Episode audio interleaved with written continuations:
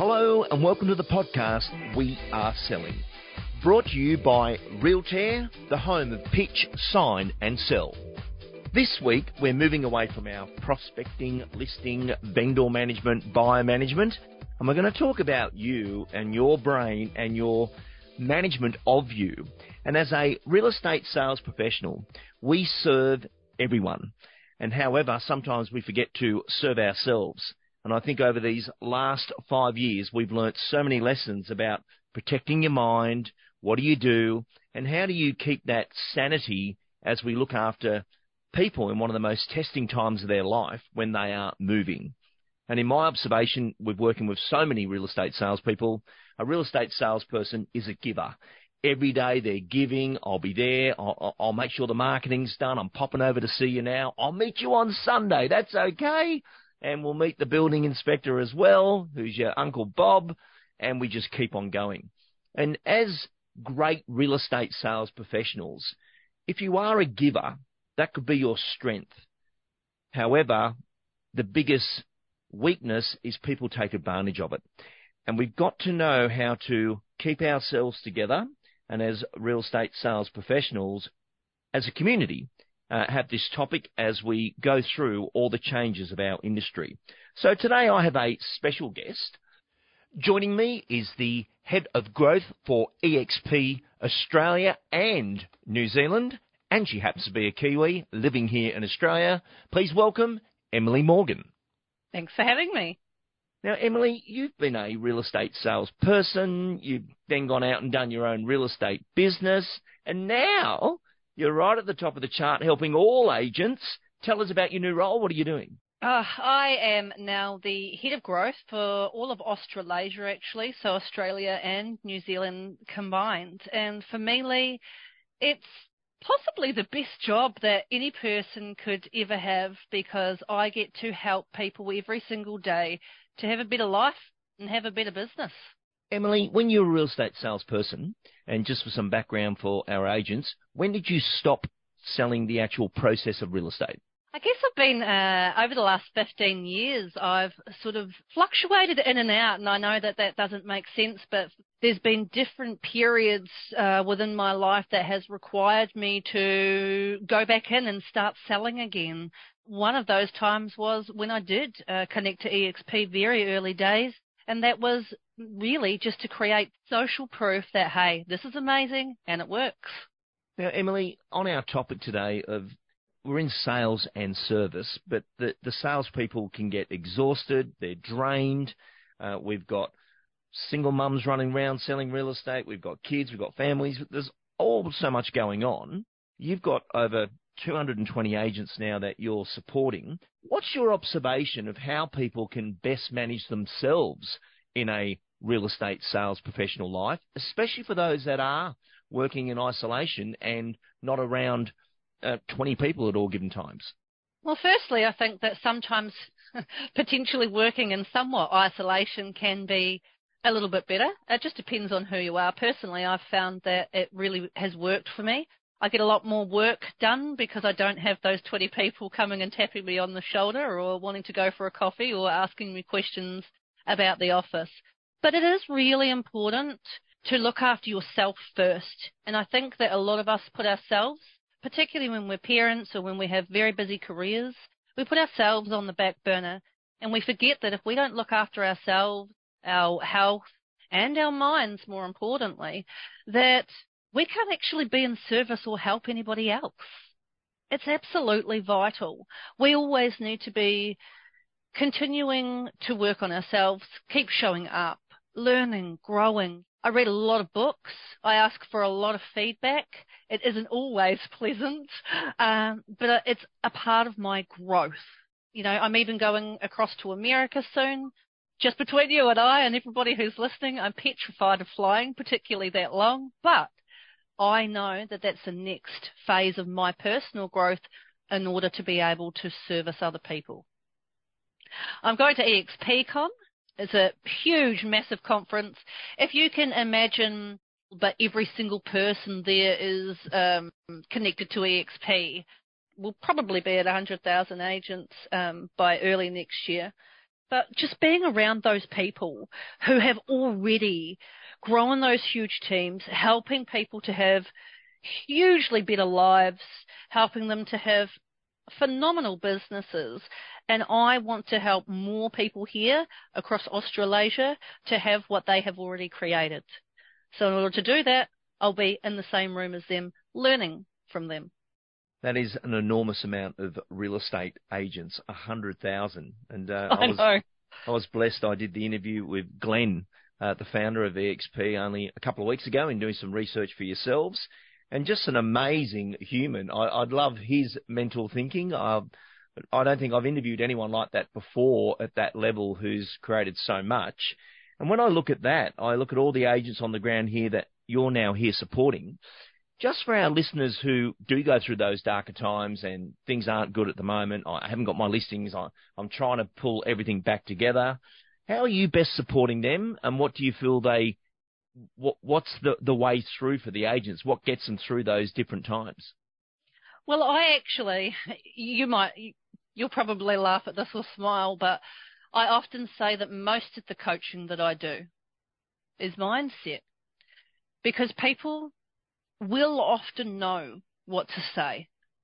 They will often know what to do. And they often have this in their diary. But something in between the knowing what they have to do and the doing stops them. And that's the part that I want to discover.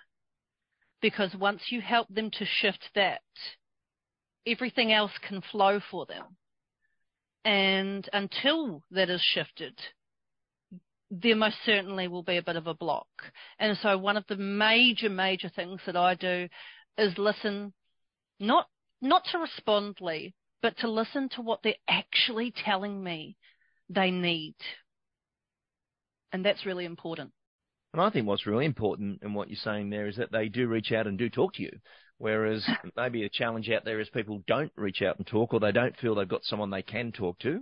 I know myself in coaching, yep, the technique side of it's important and that keeps that inspiration going. And, you know, I've got people that are very, very talented, but sometimes just get bored with their own words, their own thinking and, and need some stimulation.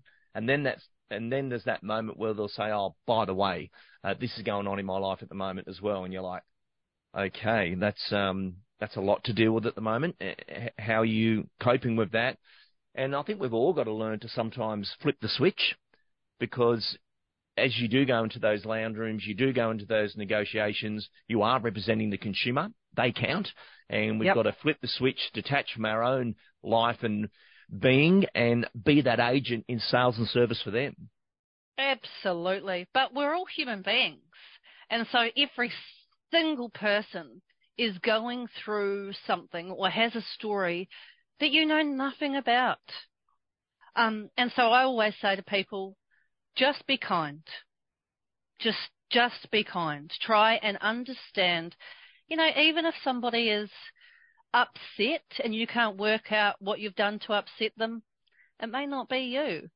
You know, just try and be understanding of other people around you. And, you know, if someone's upset with me, Lee, I often think, I wonder what's going on for them right now as to why this is coming out. And that's a very different way of looking at somebody yelling at you or, or, or hurling a bit of a, a abuse at you. But, you know, uh, yes, I always maintain an open door. People know that they can come and talk to me about absolutely everything.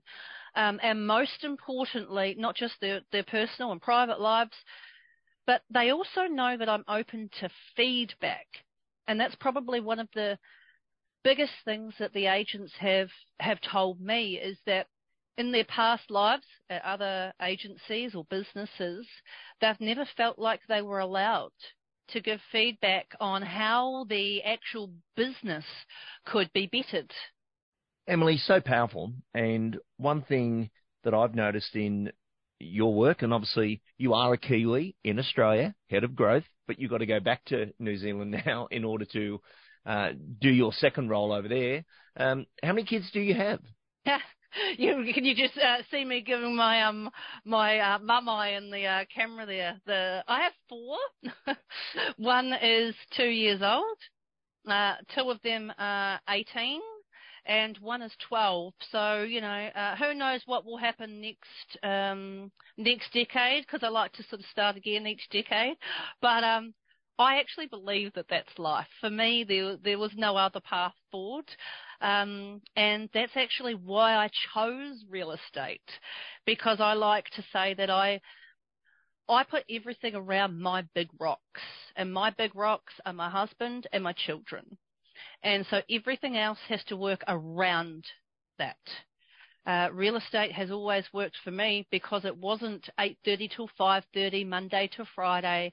And if I had to go and watch a show on stage, I could, or if one of my children was sick, I didn't have that person at the other end of the phone being upset with me because one of my children was sick and I couldn't come into the office. And so it was vital for me to be able to build something special, but around them.